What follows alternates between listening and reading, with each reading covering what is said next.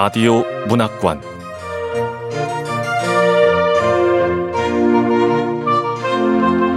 한국 단편 문학 특선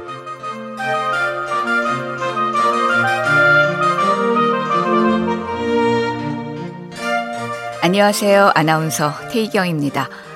KBS 라디오 문학관 한국 단편문학 특선.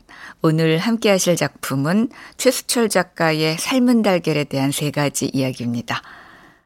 최수철 작가는 1981년 조선일보 신춘문예 소설 부문에 맹점이 당선되면서 문단에 나왔습니다. 창작집으로 공중두각, 화두 기록 화석, 내 정신의 금음, 분신들, 모든 심포도 밑에는 여우가 있다. 몽타주, 갓길에서의 짧은 잠, 포로들의 춤, 장편 소설로 고래 뱃속에서 어느 무정부주의자의 사랑, 불멸과 소멸, 매미, 패스트, 침대, 사랑은 게으름을 경멸한다. 도개꽃, 장편 동화, 물음표가 느낌표에게, 번역서로 저주받은 시인들, 사랑의 돼지, 이방인 등 많습니다. 윤동주 문학상, 이상 문학상, 김유정 문학상, 김준성 문학상, 동인 문학상을 수상한 바 있죠. KBS 라디오 문학관 한국 단편 문학 특선 최수철 작가의 삶은 달걀에 대한 세 가지 이야기 함께 만나보겠습니다.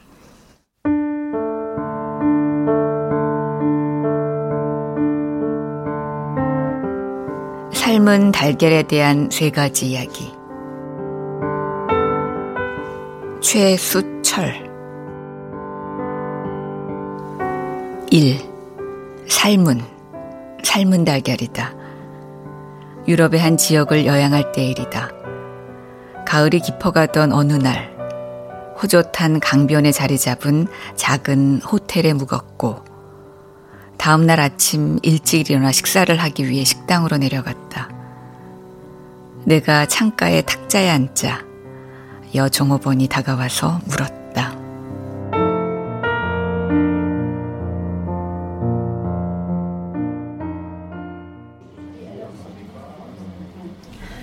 달걀 어떻게 해드릴까요?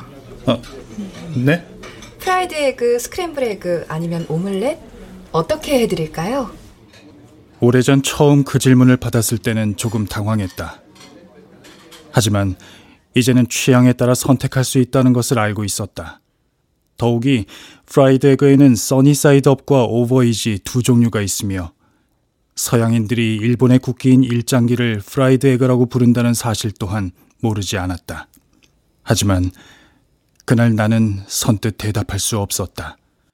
사실 내게는 그럴 만한 이유가 있었다.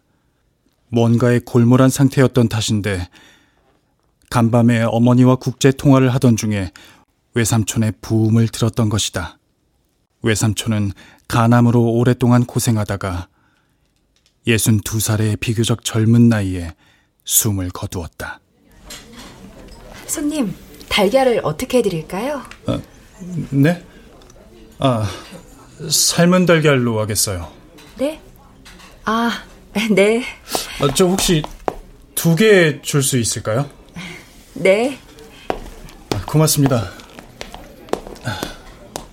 고맙다고 말하고서 창밖으로 눈길을 돌리는데 내 입에서 나도 모르게 낮은 목소리가 흘러나왔다. 삶은 삶은 달걀이다.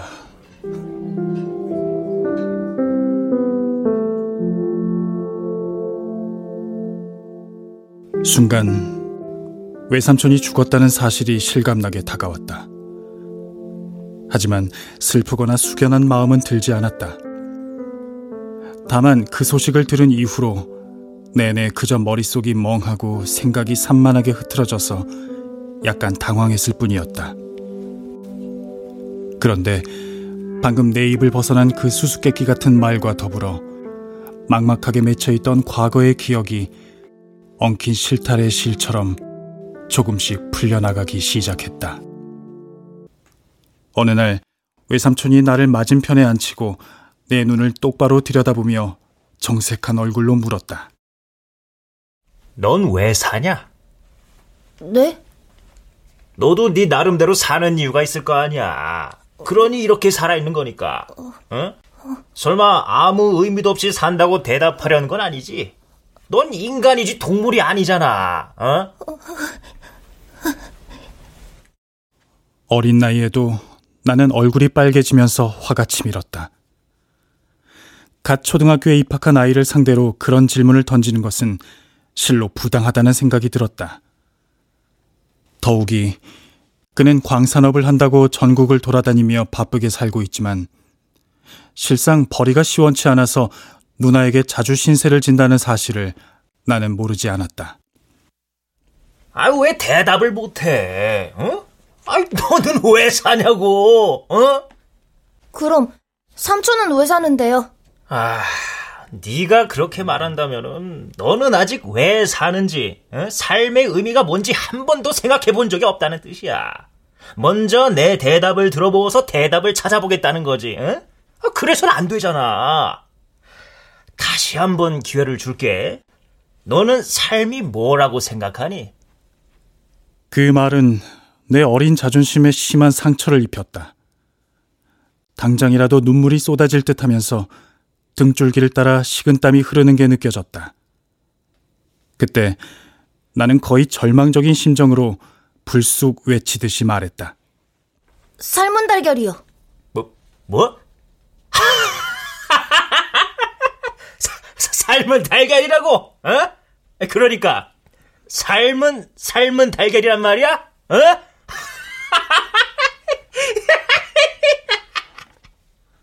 그는 오랫동안 껄껄거리며 웃음을 그치지 않았다. 사실 내가 삶은 달걀이란 대답을 떠올린 계기는 너무도 단순했다. 며칠 전 거실에서 아버지가 텔레비전에서 방영하는 영화를 보고 있을 때 곁에 앉아 잠깐 나도 본 적이 있었다. 영화 속에서는 감옥에 갇힌 죄수들 사이에서 삶은 달걀 50개를 1시간 동안에 먹는 내기가 벌어지고 있었다. 마침내 주인공은 달걀을 모두 삼켜버리고서 실신하고 마는데 그 모습은 내게 무척 인상적이었다. 그래서 외삼촌에게 어떻게든 도전하는 심정으로 엉뚱하게 삶은 달걀이란 말을 내뱉었는데 하필 삶의 의미와 삶은 달걀 사이에서 삶이란 단어가 서로 겹치면서 유치한 말장난이 되어버린 것이었다.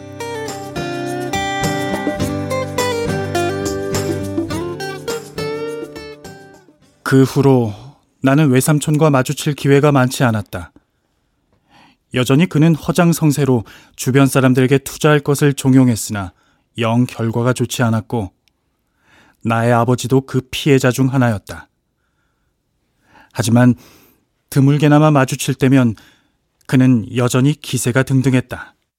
매요 걱정하지 마요. 에? 투자한 돈 몇 배로 불려서 내가 돌려줄 테니까. 에? 아, 저 그리고 누나 나 이혼하기로 했어. 뭐? 아유, 넌 언제 철들래? 내가 10대 후반이었을 때 외삼촌은 이혼을 했다. 첫 번째 아내는 그의 취향에 어울리게 화장이나 옷차림에서 무척 화려한 분위기를 드러내는 여인이었는데 신혼 때부터 두 사람 사이에 충돌이 끊이지 않았다고 했다. 외삼촌이 재혼할 여자를 데리고 우리 집을 찾아온 것은 2년쯤 후였다. 새 외숙모를 보고서 나는 깜짝 놀랐다. 무엇보다도 전 아내와는 모든 면에서 전혀 달랐다. 안녕하세요. 처음 뵙겠습니다. 갸름한 얼굴에 온화하고 수줍은 표정을 짓고 있는 모습이 말 그대로 신선하고 건강한 달걀을 연상시켰다. 하지만 결혼식을 올린 후 얼마 지나지 않아 그가 아내를 홀로 버려두고 밖으로 돈다는 말이 들려왔다. 나는 한때나마 그에게 질투심과 함께 일말의 기대감을 품었다는 사실로 인해 심한 불쾌감에 사로잡혔다. 더욱이 그 무렵 나는 삶이라는 것에 대해 어떻게 살아야 하는지에 대해 큰 혼란을 느끼고 있었다. 그때마다 머릿속이 이런저런 혼란스러운 말들로 어지러워지곤 했다. 삶은 감자다. 삶은 콩이다. 삶은 팥이다. 삶은 양배추다. 그리고 나를 그토록 갈팡질팡하게 만드는 장본인이 삶은 삶은 달걀이다라는 말을 내게 뱉도록 만든 외삼촌이란 생각을 떨칠 수 없었다.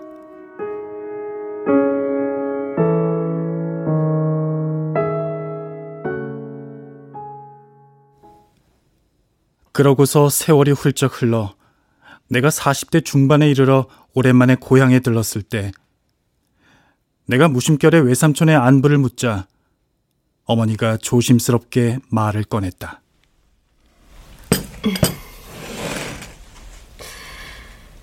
네 외삼촌 가남이야. 네? 가, 가남이요? 병원에선 뭐래요? 치료받으면 괜찮대요? 그게 병원에서 치료받다가 스스로 치료 거부하고 집에 와서 누워 있어. 벌써 3년째다. 아니, 3년이나요? 근데 왜 저한테 얘기 안 하셨어요? 네가 외삼촌 싫어하는 것 같아서 아예 입에 올리지도 않았지. 아, 그래도 네 외삼촌 그 고집불통이 어디 가겠니? 그래도 삶은 달걀 덕분에 버티고 있어. 네? 다른 건 아무것도 먹지 못하고 단지 삶은 달걀을 으깨서 조금씩 삼키더구나. 마치 삶은 달걀만 먹으면 치료될 수 있다고 믿는 사람처럼 보일 정도야. 하기야, 달걀은 완전 식품이라고 하니까. 생활은요? 어떻게 먹고 사나요? 네 외숙모가 병원 식당에서 일하고 있어. 주방에서 달걀을 삶아서 집으로 가져와 먹게 하는 모양이다.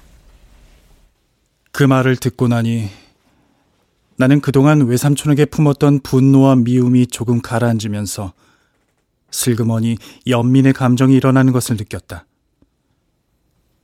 하지만 그리 걱정이 되진 않았다. 워낙 강한 성격의 소유자여서 정말 그의 말대로 삶은 달걀만 먹고서 몸이 거뜬해질지도 모른다는 터무니없는 발상이 어쩌면 전혀 터무니없지는 않을지도 모른다는 생각이 든 탓이었다. 하지만 어머니와 그런 대화를 나눈 게 엊그제 같은데 결국 그가 타계했다는 소식을 듣게 된 것이다.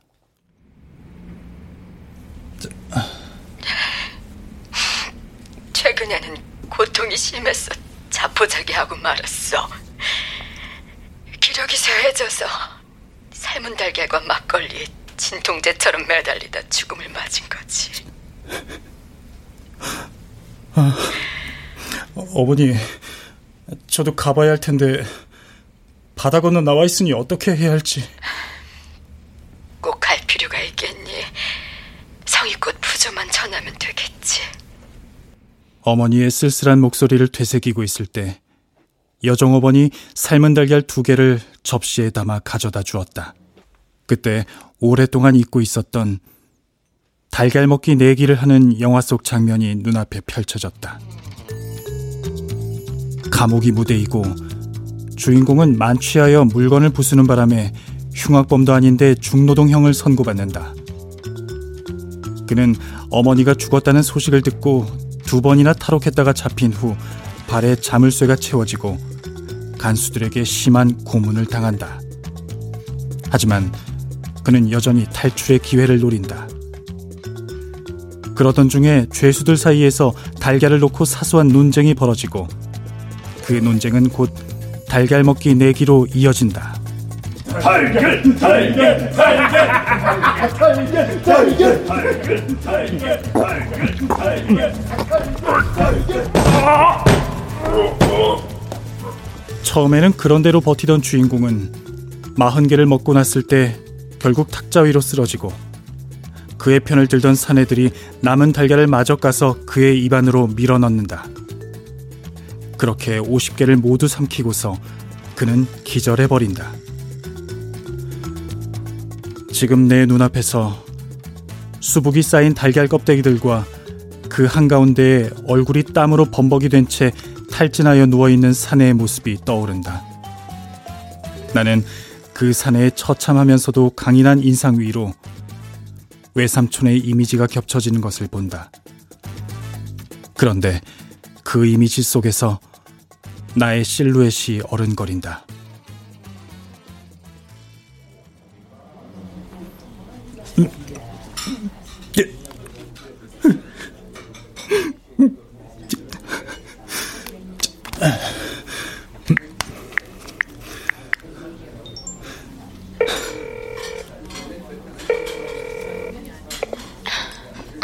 그래.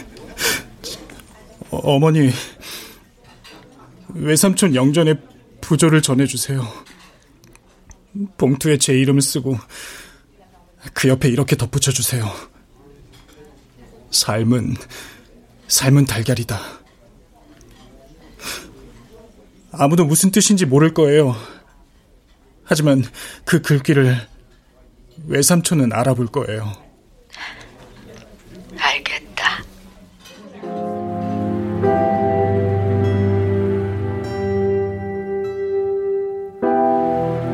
어머니는 한동안 묵묵히 침묵을 지키더니 알겠다고 대답했다.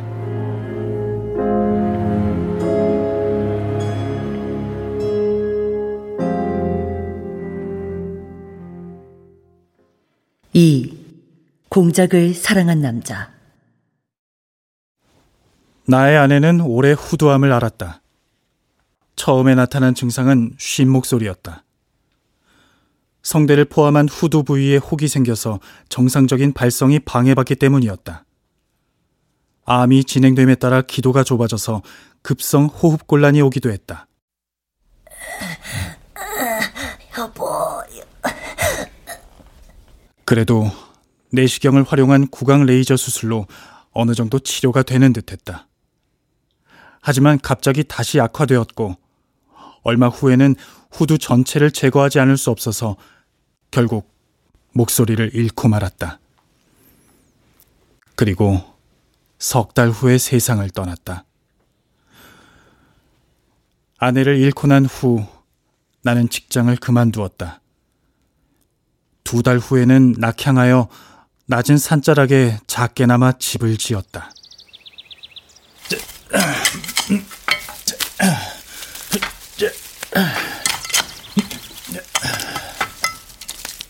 그러던 어느 날, 내가 사는 시골 마을에서는 흔치 않은 일이 일어났다. 동네 뒤편에 커다란 저택이 들어섰는데, 그 집 마당에 공작 암수 한 쌍을 풀어놓고 키우기 시작한 것이다. 한 번도 들어본 적이 없는 크고 거친 소리에 깜짝 놀랐는데, 나중에 그것이 공작의 울음소리란 것을 알고서 한 번 더 놀랐다. 마치 무언가를 잘못 삼켜 목에 걸린 듯이 꾸억꾸억 세상이 떠나가라 소리를 토해내는 것이었다.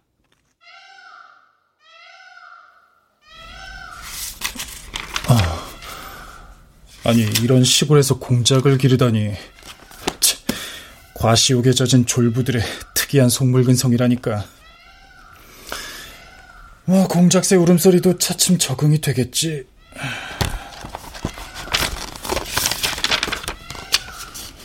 그런데 어느 날부터 두 마리 공작이 온 마을을 헤집고 다니기 시작했다. 그들은 부부 동반하여 의젓하게 길을 따라 걷다가 아무 집이나 마당으로 들어가서 유유히 거닐며 시간을 보냈다. 물론 내 집도 예외가 아니었다. 어, 아니, 공작새 부부가 우리 집에도 찾아왔네. 공작들을 막상 눈앞에서 보게 되자 나는 신기하고 반가운 마음이 들었다. 더욱이 그들은 사람들이 가까이 있어도 경계하는 기색이 전혀 없었다. 다만 우려스러운 것은 그 일대에 넘쳐나는 길고양이들이었다. 하지만 내가 아직 공작을 잘 몰랐듯이 고양이들도 공작을 잘 몰랐다.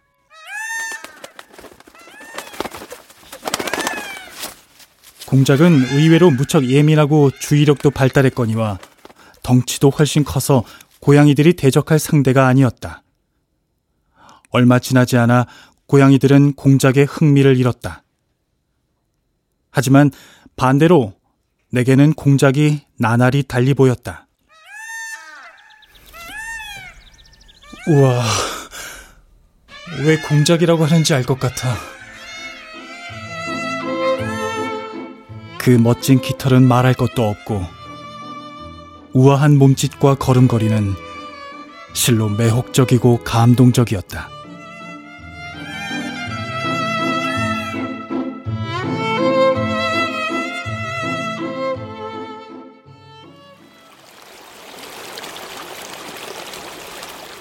어느덧 공기가 따스하고 바람이 부드러워져서 봄이 완연했을 때 나는 자주 뒷산에 올랐다. 때로는 골짜기 웅덩이에 비친 삶은 달걀 모양의 구름에 오랫동안 눈길을 주기도 했다. 그러던 어느 날 아침 산행에 나섰다가 인적이 없는 산등성이에서 두 마리 공작과 마주쳤다. 나는 나도 모르게 그들이 눈치채지 못하도록 적당히 거리를 두고서 그 뒤를 따랐다. 잠시 후 나는 그들이 꽤 오래 머물다가 지나간 덤불 속에서 두 개의 알을 발견했다.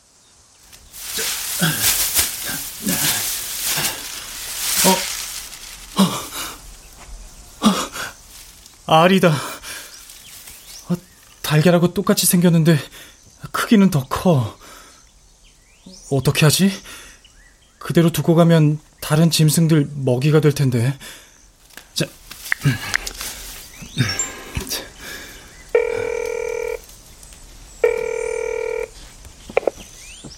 어, 운동 생활은 할만해? 어, 그럭저럭. 아, 근데 내가 지금 산책하다 산속에서 공작 알을 발견했거든? 이거 집으로 가져가도 될까? 공작 알을 가져가서 뭐하게? 뭐 한다기보다 이대로 숲에 뒀다가는 오소리나 너구리 같은 동물들의 먹이가 될 것 같아서. 그것도 그러네. 근데 가져가서 어떻게 할지를 모르겠어. 닭장 속에 몰래 넣어둘까? 혹시 모르잖아, 닭이 품어줄지. 그럼 차라리 인공 부화기를 구입해서 그 안에 넣어두는 건 어때? 아, 인공 부화기? 어, 그래. 아, 그게 좋겠다. 결국 인터넷으로 인공 부화기를 사는 쪽으로 마음을 정했다. 처음에는 부화 과정이 순조롭게 진행되는 듯 했는데, 결국 처참한 실패로 끝나고 말았다. 자, 아유, 이, 이놈의 엉터리 인공부화기. 다 익어버렸잖아. 으. 나는 뼈아픈 후회와 죄책감에 사로잡혔다. 마치 귀한 생명이 들어있는 알을 엉터리 부화기 속에 넣어서 푹 삶아버린 듯한 느낌이었다. 뜬금없이 꿈속에서 죽어가는 아내를 다시 보기 시작한 것도 그 무렵부터였다.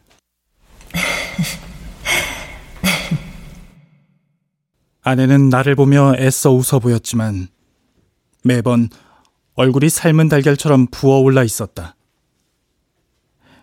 그때 나는 삶은 달걀이 이를테면 마비된 삶의 공포와 고통을 상징한다는 것을 처음 알았다. 아내의 죽음이 어쩌면 전적으로 내 탓인지도 모른다는 생각이 머리를 떠나지 않았다. 내 영혼이 삶은 달걀 속에 갇혀 식은 땀을 흘리는 악몽이 날마다 계속되었다.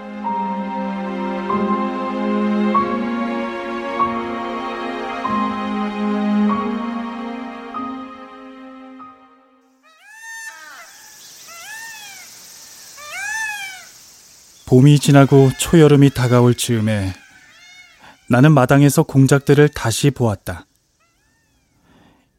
여전히 기품 있고 늠름한 수컷과 세심하고 재바르게 움직이는 암컷.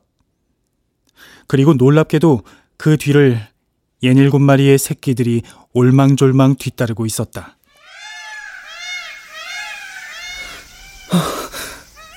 우와, 공작새가 새끼를 낳다니. 천진하고 사랑스러워. 생명을 낳는다는 건 종족을 보존하기 위한 욕구와 전혀 무관해. 그래, 맞아. 그건 죽음의 생명을 부여하는 행위일 뿐이라고. 하지만 곧바로 고양이들에 대한 우려가 되살아났다. 예상했던 대로 고양이들은 겨울철 내내 움츠리고 있던 야생 육식동물들답게 발빠르게 움직였다. 그러자 공작 어미들은 새끼들을 데리고 천천히 마당 맞은편의 둔덕 위로 올라갔다. 그러더니 수컷 쪽에서 먼저 끄억끄억 한바탕 울고 나서 풀쩍 뛰어올라 나의 집 지붕 위로 내려앉았다.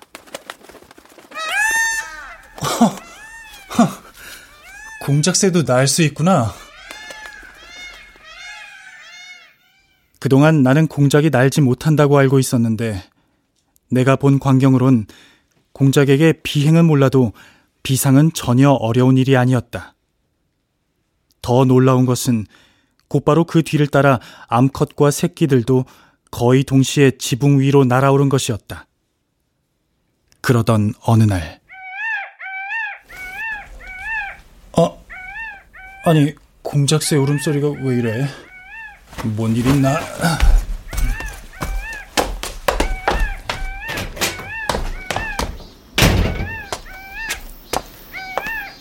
나는 수컷 공작의 유별난 울음소리에 깜짝 놀라 마당으로 뛰쳐나가서 지붕을 올려다보았다. 그곳에서는 수컷이 그날따라 유별나게 격한 소리를 토하고 있었는데 그 옆을 보니 새끼가 두 마리밖에 보이지 않았다. 마침내 사위가 어두워지기 시작했을 때 수컷이 단호하게 짧은 울음소리를 냈고 그 신호에 따라 공작 가족은 일제히 비상하여 검붉은 구름 속으로 날갯짓을 했다. 아... 나는 울타리 근처에 서서 그 모습을 멍하니 바라보았다. 그러다가 마침내 그들이 둔덕 너머로 나의 시야에서 사라져버린 순간 나는 갑자기 심장에 강한 통증을 느끼고서 그 자리에 주저앉았다.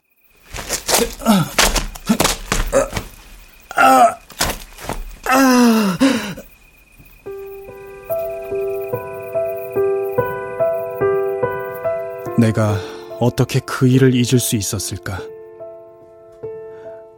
아내가 투병하던 시절 구강 레이저 수술로 어느 정도 치료가 되는 듯 하다가 갑자기 악화되어 후두 전체를 제거할 수밖에 없다는 통고를 받았을 때 그동안 꾸준히 버티던 아내는 상당히 당황한 기색을 드러냈다. 선생님, 지금 뭐라고? 후드 전체를 제거할 수밖에 없습니다. 아, 그 말은 목소리를 잃게 된다는. 늘 우려했던 일. 즉, 성대가 잘려나가 목소리를 잃게 되는 일이 드디어 닥쳤기 때문이었다. 하지만 낮에 병원에서 돌아와 혼자 조용히 시간을 보낸 후 저녁 무렵에 아내는 어느 정도 평정심을 되찾고서 오랜 시간에 걸쳐 음식을 만들었다. 여보, 피곤할 텐데 무슨 음식을 이렇게 많이 만들었어?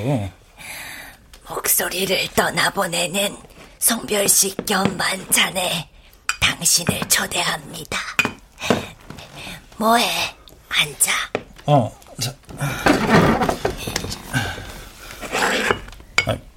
아, 포도주도 준비했어? 만찬인데 당연히 포도주가 있어야지. 당신이 따라줘. 어, 자.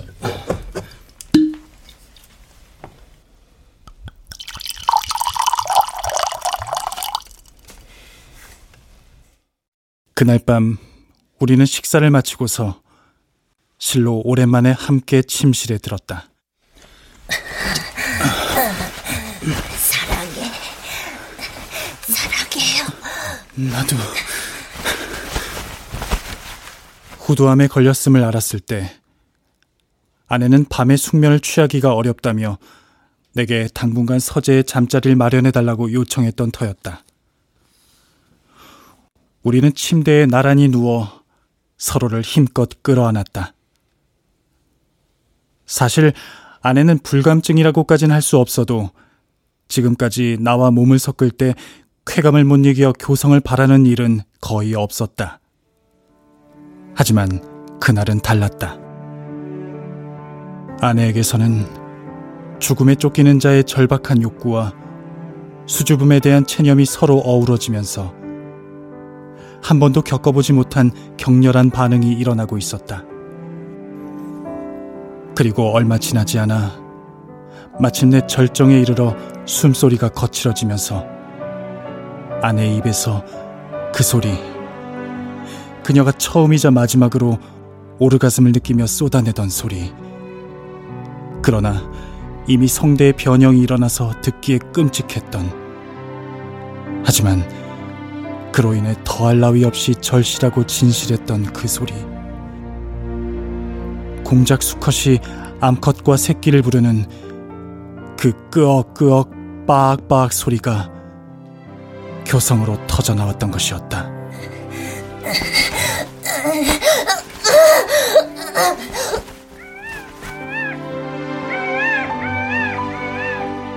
그와 동시에 내 뿌옇게 흐려진 시야 속에서 임종의 침대에 초라한 닭처럼 누워있던 아내가 몸을 일으켜 공작의 날개를 얻어 허공으로 훨훨 날아오르기 시작했다.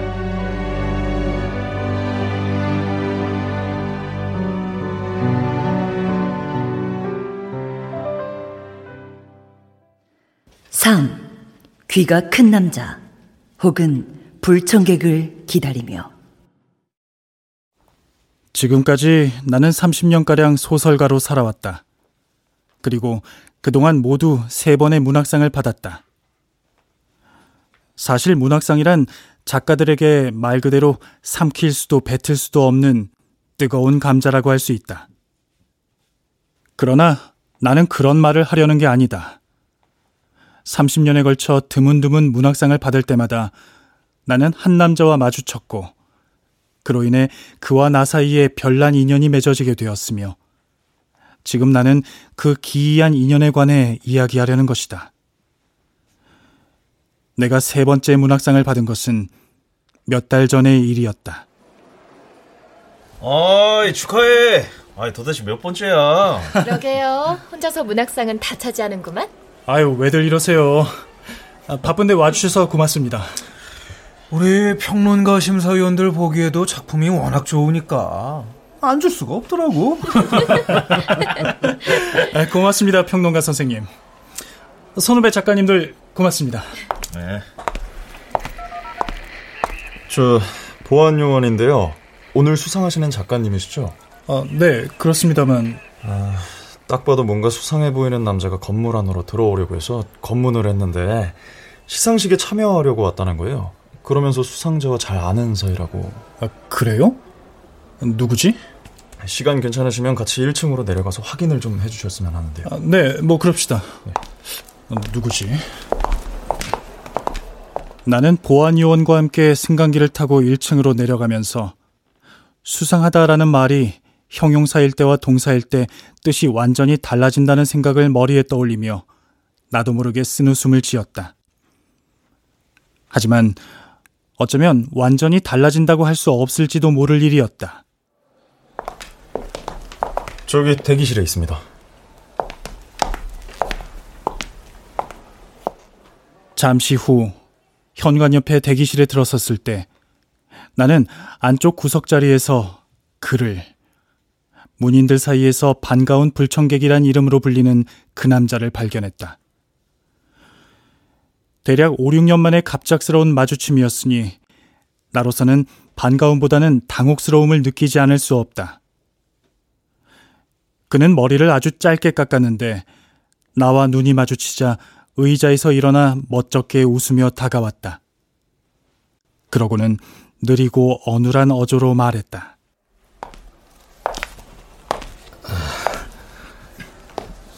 내가 말했잖아요. 우리는 좋은 자리에서 다시 만나게 될 거라고요. 축하해요. 내가 반가운 불청객을 처음 만난 것은 첫 번째 문학상을 받을 때였다. 시상식이 끝나고 뒤풀이 자리에서 술을 마시고 있을 때 허름한 바바리 코트를 걸친 한 남자가 내 곁에 앉았다.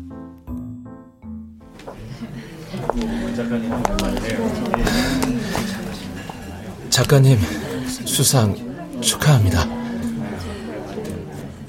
아마도 아까부터 그 자리가 비길 기다렸던 모양이었다.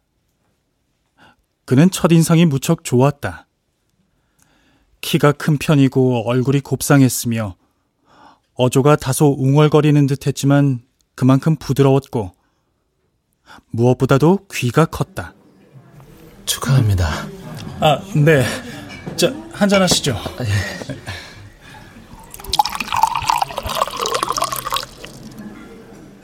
곧 우리 사이에 대화가 오가는 동안 나는 수시로 깜짝 놀라지 않을 수 없었다.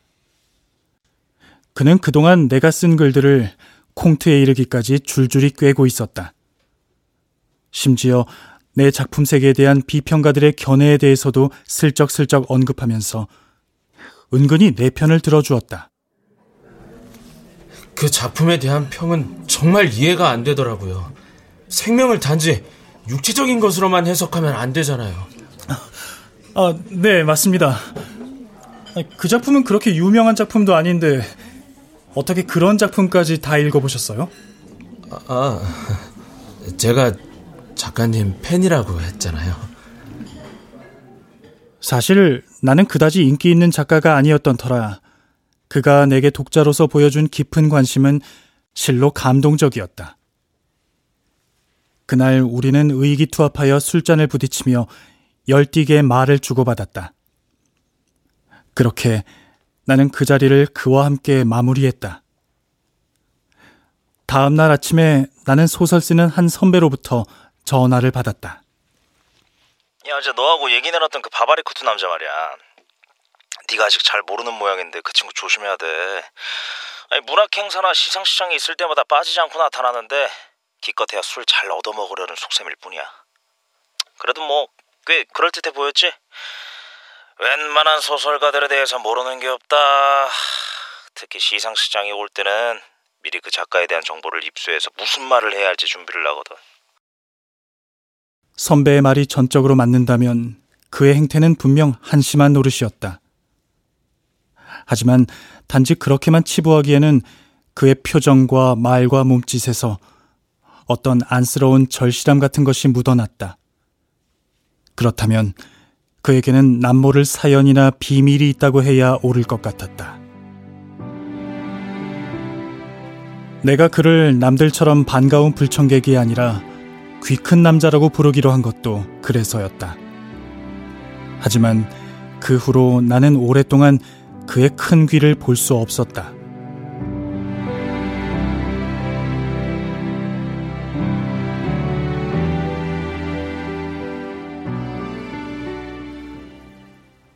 그와 다시 마주친 것은 4년쯤 후로 내가 두 번째 문학상을 받을 때였다. 그는 뒤풀이 자리가 거의 끝나갈 무렵에 나타났는데 처음에 나는 그를 알아보지 못했다. 어? 반가운 불청객 또 왔다. 응? 아닌 것 같은데요? 안녕하세요. 수상 축하합니다. 낡은 검은색 점퍼 차림에 길게 자란 머리가 어깨를 덮었고 초췌한 얼굴은 시커멓게 타서 아마도 거친 일을 하느라 햇살에 화상을 입은 듯했다.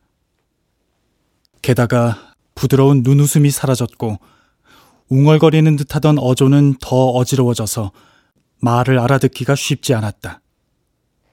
한마디로 알코올 중독으로 인한 뇌 손상이 의심스런 상황이었다. 남자는 여자와 사랑을 나눌 때 어떻게든 상대방이 절정에 이를 때까지 참아내야 해. 그래서 함께 끝까지 가야 된다고. 그게 인생이죠. 뭐래? 저, 많이 취하셨네요. 그만 가시죠. 오늘 다 삶은 달걀이 될 때까지 말이야. 얼마 후 급기야 술병과 술잔이 깨지면서 그 자리가 난장판이 되었을 때 신고를 받고 출동한 경찰이 그를 끌고 갔다. 다음 날 알아보니 그는 아침에 술이 깨어 훈방 조치되었다고 했다. 나는 몸이 숙취에 시달리는 만큼이나 마음이 몹시 착잡했다. 사실 내가 그를 귀 큰 남자라고 부른 데에는 그만한 이유가 있었다. 그에게서 신화 속에 귀달린 뱀과 같은 묘한 기이함 같은 것을 느꼈기 때문이었다.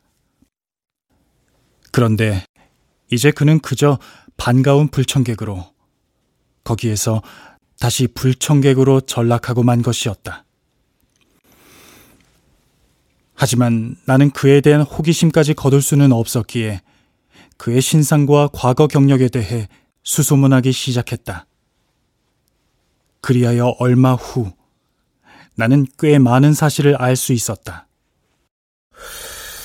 한때 총망 맞는 소설가 지망생이었는데 갑작스럽게 정신이 온전치 않게 됐다던데? 정신이 이상하게 된 건 음주운전하다가 교통사고를 당했다는 말도 있고 그에게 버림받은 여자가 자살하고 나서 충격받아 자해를 했다가 간신히 살아났다는 말도 있어요. 내가 신춘문예 심사할 때 그 사람 소설을 읽었거든? 같은 작품이 몇 년째 계속 최종심에 올라서 똑똑히 기억해. 그때 이명이라는 필명으로 응모했는데 그 단편 소설 제목이 삶은 달걀이었어. 난 그 소설의 마지막 부분이 아직도 기억나.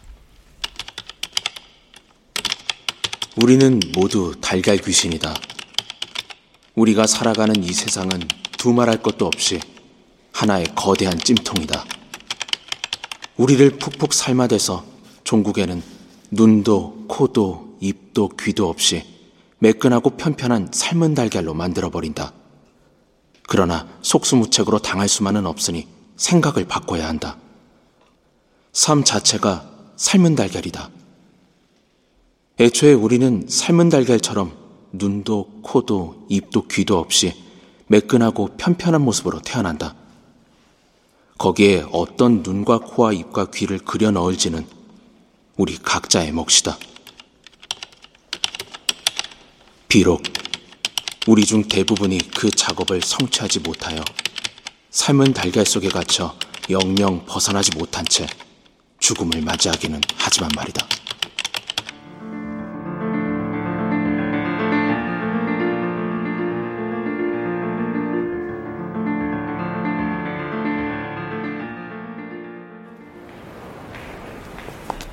네, 오랜만입니다. 아, 예. 나는 고개를 끄덕이고서 그와 악수를 했다. 그는 거의 삭발에 가깝게 머리를 짧게 깎았고 베이지색 재킷을 걸치고 있어서 지난번에 보았을 때보다 훨씬 말끔한 인상을 주었다. 안색도 너무 희고 창백해서 당장이라도 빈혈로 쓰러지지 않을까 걱정이 되었다. 그는 여전히 사지를 덜렁거리는 몸짓으로 내 뒤를 따라왔고 우리는 함께 승강기를 타고 위로 올라갔다. 시상식장 앞 로비에 이르렀을 때 그는 걸음을 멈추었다. 아마도 시상식에 참여할 생각은 없다는 뜻인 듯 했다. 뒤풀이 자리가 어디이지요?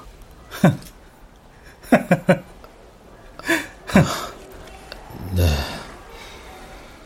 나는 무심히 미소를 지으며 그를 빤히 바라보았다. 그러자 그는 내 마음을 이해한다는 듯 슬며시 웃으며 고개를 주워거렸다. 그러더니 내게 불쑥 5만 원만 주세요. 네? 나는 그에게 돈을 줄 수도 주지 않을 수도 없었다. 그는 늘 내게 뜨거운 감자였다. 시상식이 끝나고 뒤풀이 자리에 앉아 있을 때 내 눈길은 수시로 출입문을 향했다. 그러나 그날 그는 끝내 나타나지 않았다. 그날 새벽에 나는 숙취에 시달리며 꿈을 꾸었다. 꿈속에서 나는 반가운 불청객에 대한 소설을 쓰고 있었다. 제목은 삶은 달걀이었다. 그런데 문득 나 자신을 돌아보니 완전히 시점이 바뀌어서 나는 내가 아니고 이명이었다. 당신한테 날달걀의 비린내가 난다고. 알아? 당신은 전도 유명한 소설가 지망생이었다가 사고를 당해서 뇌 일부를 잘라냈지. 그 후로 당신은 글을 쓸 수 없었지만 글에 대한 열망은 사귈 수 없었고 그래서 당신이 할 수 있는 일은 글 쓰는 사람들을 만나기 위해 문학상 시상식 자리를 쫓아다니는 거야.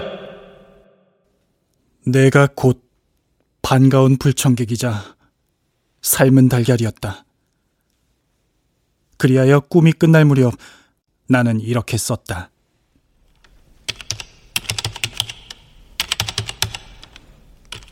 어느 날 나는 그를 불러 이런 말을 들려주었다. 내가 지난밤 꿈에 삶은 달걀이 되었다. 이리저리 즐겁게 굴러다녔는데 너무 기분이 좋아서 내가 나인지도 몰랐지. 그러다 꿈에서 깨어났더니 나는 여전히 삶은 달걀이로구나. 그래서 생각하기를 아까 꿈에서 삶은 달걀이 되었을 때는 내가 삶은 달걀의 꿈을 꾸는 줄 알았는데 그렇다면 삶은 달걀 꿈을 꾼 나는 어디로 갔는가?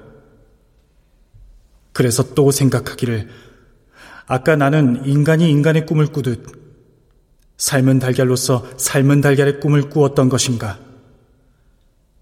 삶은 달걀이 진정한 나인가? 진정한 내가 곧 삶은 달걀이란 말인가? 이 물음에 대답해 줄 사람은 어디에 있는가? 누가 나를 삶아서 삶은 달걀로 만들어버린 것인가? 아직도 나는 꿈을 꾸고 있는 건 아닌가? 그럼 과연 누가 나를 이 꿈에서 깨어나게 해줄 수 있다는 말인가? 아무도 없다는 것. 아무도 모른다는 것. 그래. 그것이 답이로구나.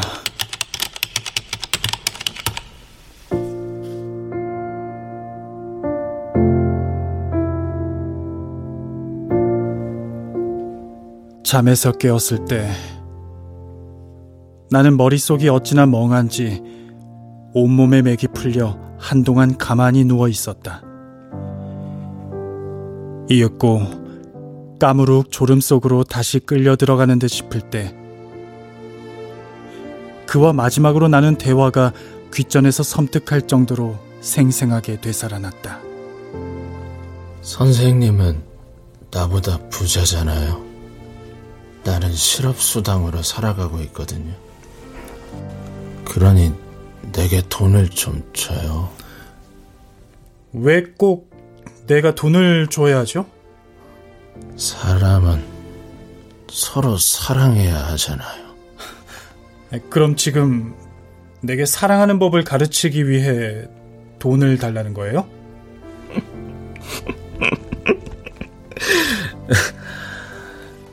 사람은 사랑하는 법을 배워야 하잖아요. 음. 삶은 달걀을 사려고요. 어머니가 삶은 달걀을 좋아하거든요.